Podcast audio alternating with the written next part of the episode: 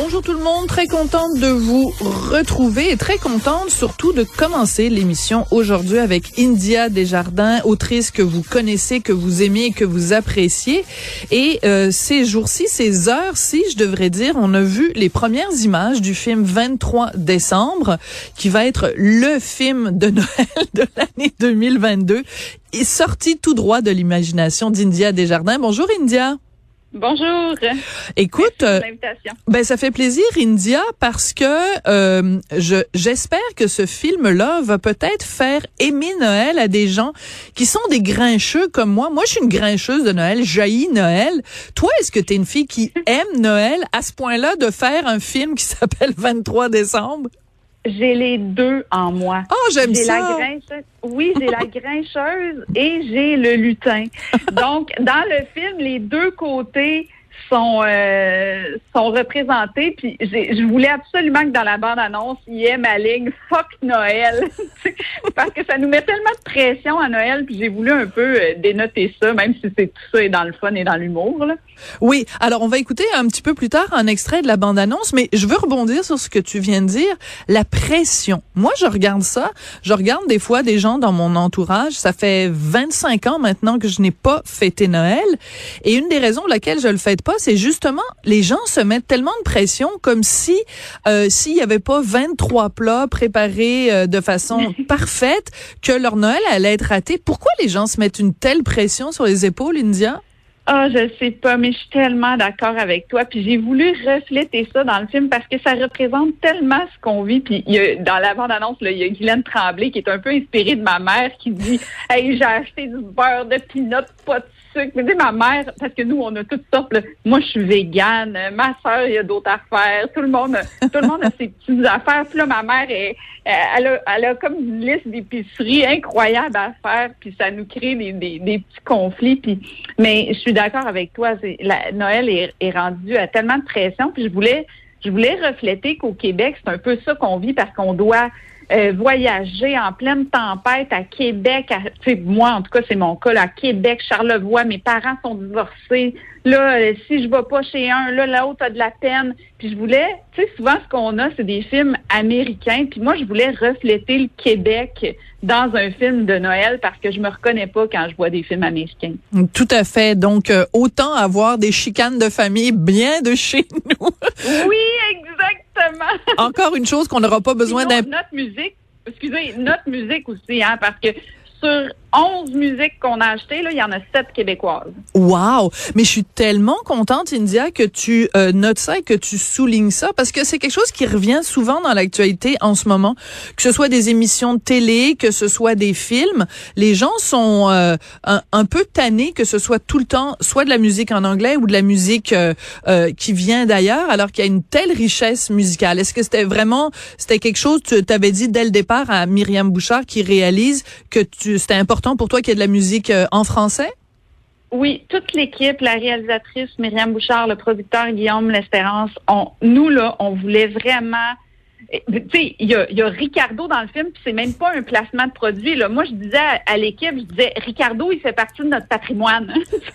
Euh, pour moi, mettre de la musique de Noël, mettre les recettes de Ricardo, pour moi, ça fait toute partie de, ce qu'on est intrinsèquement, puis de ce que moi, ça me réconforte de trouver, euh, de retrouver ça dans un film. Alors, euh, on va faire écouter un petit peu de la bande-annonce parce qu'elle sort vraiment. en fait, elle est sortie hier, donc c'est tout récent petit extrait de la bande-annonce de 23 décembre, le film. commence tellement bien les vacances. Bonsoir tout le monde, bienvenue à vous à la maison. On est ici pour fêter Noël. C'est moi, Ça fait longtemps que je pas fait de show. T'aurais pu m'avertir d'avance, là, ça va faire des restants. Tu sais bien que ça finit toujours en chicane avec ta famille. Non. On va aller nous couper un beau sapin. Euh, les filles, ils, préfèrent pas avoir de sapin de Noël. Moi, je m'en vais couper un sapin, là, puis c'est tout. Alors, tu nous disais que Guylaine Tremblay, c'est un peu inspiré de ta mère. Est-ce que le personnage de Michel Barrette, c'est un peu ton père?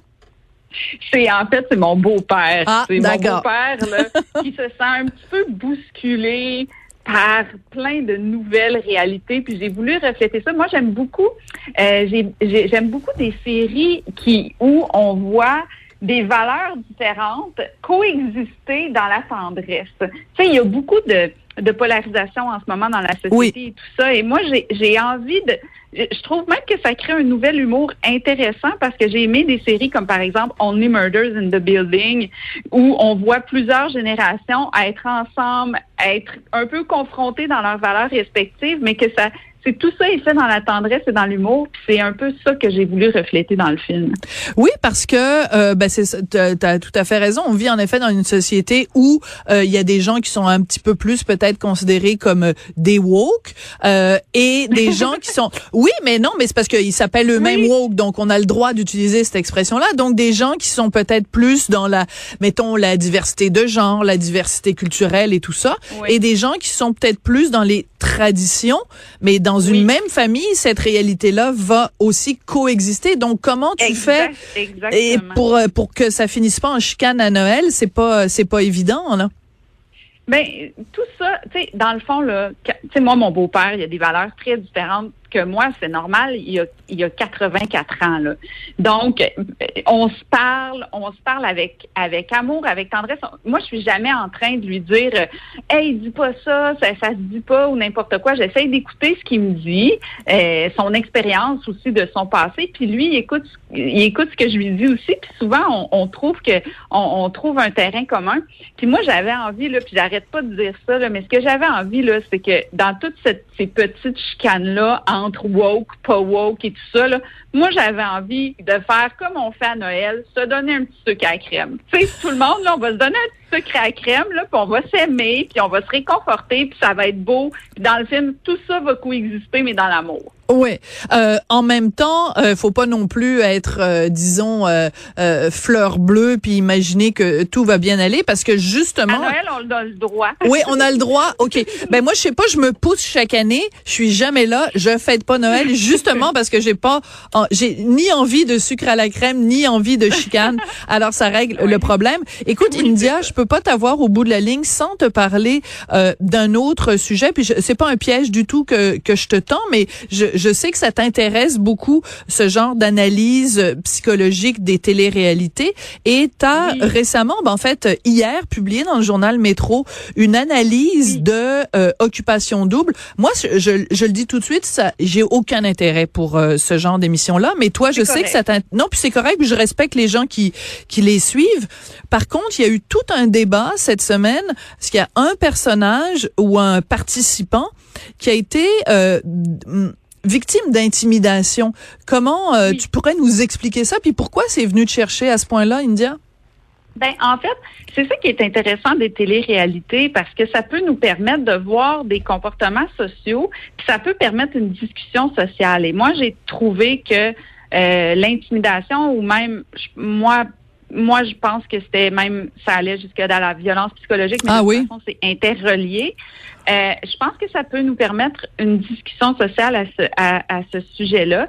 Donc, ce qui est arrivé, c'est qu'en fait, il y avait un participant qui, qui s'appelle Jonathan, qui euh, a vécu en fait comme si le groupe s'est retourné contre lui et ça a beaucoup euh, affecté euh, le public parce qu'on a vu on a vu tout ça et, moi en fait ça m'a réjoui parce que le public a beaucoup noté ça et il y a dix ans quand il y avait de l'intimidation on le voyait pas nécessairement donc moi j'ai trouvé ça vraiment le fun que, que comme société on soit de plus en plus éduqué par rapport à tout ça et capable de le voir et le remarquer. Et moi, j'ai voulu faire une analyse exhaustive de comment c'est né cette violence-là euh, en, analysant certaines scènes euh, qui se sont passées dans, dans, dans Occupation Double.